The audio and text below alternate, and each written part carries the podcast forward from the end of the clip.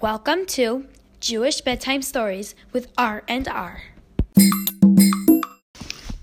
Today we are reading the Yom Tov collection by Menucha. Pesach cleaning.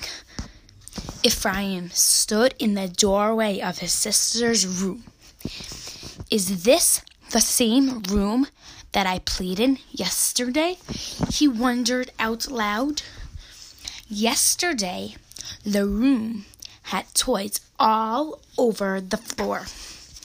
Yesterday, the walls were smudged with color where Mary had painted on them. Today, the floor was clean. Today, the walls were white. The room even smelled clean. All done, someone called out. If Ephraim looked around the room. He was alone. Was he hearing things? Suddenly, two feet poked out from under Zizi's bed. Then the rest of Zizi appeared. Her face was smudged with dirt, but she was smiling. What's all done? Ephraim asked.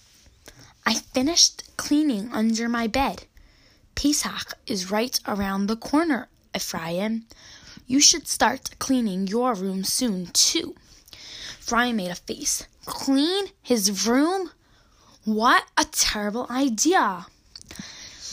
I guess you're right, he said sadly. He left the room as Rena came in. She was holding a broom. She began to sweep, humming her favorite song as she worked. Oh, great! I'm glad you're sweeping, Rena, Zisi said. This room is starting to look really amazing. Zisi pulled a chair over to the closet. Come help me, she called to Rena. Rena stopped sweeping and went over to Zizi. What are we doing? she asked.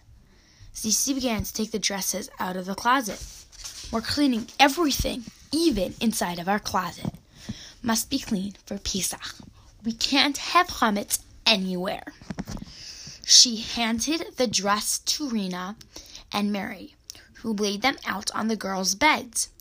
But how would chametz get into our closet? wondered Mary. Sissy laughed. The same way it gets under the sofa, in the living room, and in the backyard. Naphtali! All the three girls called out together. They laughed. It was true. That two year old Naphtali got into everything. The girls continued to work. When they were finally done, they stood back to admire their work. Wow, sighed Zisi. Can you believe it's our room? Oh, no, cried Mary suddenly. What's wrong, Mary? Rena asked. Don't you think our room looks great? It's not the room, said Mary. It's Liba. Where's Liba? The girls looked towards Mary's bed. Liba was Mary's favorite doll. Liba could always be found on Mary's bed, except, of course, when Mary was playing with her. Don't worry, said Zisi. We'll find Liba. I'm sure she's just hiding so she won't have to help us clean. Yes, agreed Rena. She must be around here somewhere. It's not like she went for a walk or anything. Mary did not laugh at her sister's jokes. She was worried about her doll. See, she searched the room. Zisi and Rena helped her. It was much easier now that everything was in its proper place. Still, the girls looked everywhere, but couldn't find Liba. Did someone think Liba was garbage and throw her out? worried Mary. She was a little dirty. Mary sat on her bed in the exact spot where Liba usually sat. Mary thought about Liba. She must be so afraid. She must think I don't love her anymore. Mary began to cry. As the tears rolled down her cheeks, Mary remembered all the times she had played with Liba. She thought about how she brushed Liba's hair, tying it up with a blue satin bow. Mary cried even harder. Rena and Zizi tried to cheer her up, but Mary just kept on crying. Suddenly, Ima came into the room with a basket filled with laundry. Girls, the room looks beautiful. I'm so proud of you. Then Ima noticed Mary. What's wrong, Mary? Why are you crying? asked Ima. Mary was cho- too choked up to answer. Rena and Zisi explained, We can't find Liba anywhere. For some odd reason, Ima smiled and set the basket on the bed. She began to pull out skirts and shirts.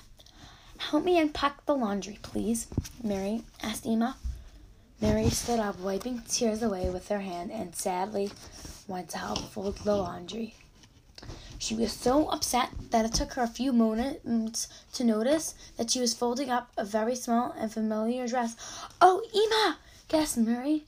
This is Liba's Shabbos dress. Mary stared at the little dress and then looked into the basket of laundry. Sitting in the middle of the pile of laundry was Liba. Mary reached for Liba and gave her a big hug. Zizi, Rena, and Ima all watched happily. Mary's face was shining as she put Liba back in her usual spot on Mary's bed. I thought Liba would like to be clean for Pesach, said Ima, so I decided to wash her. Oh, Ima, I'm so glad. Thank you for cleaning her. She's so beautiful. Now everything in this room is truly clean for Pesach, said Mary, and she gave Ima a big kiss. Thank you for listening to Jewish Bedtime Stories with R&R.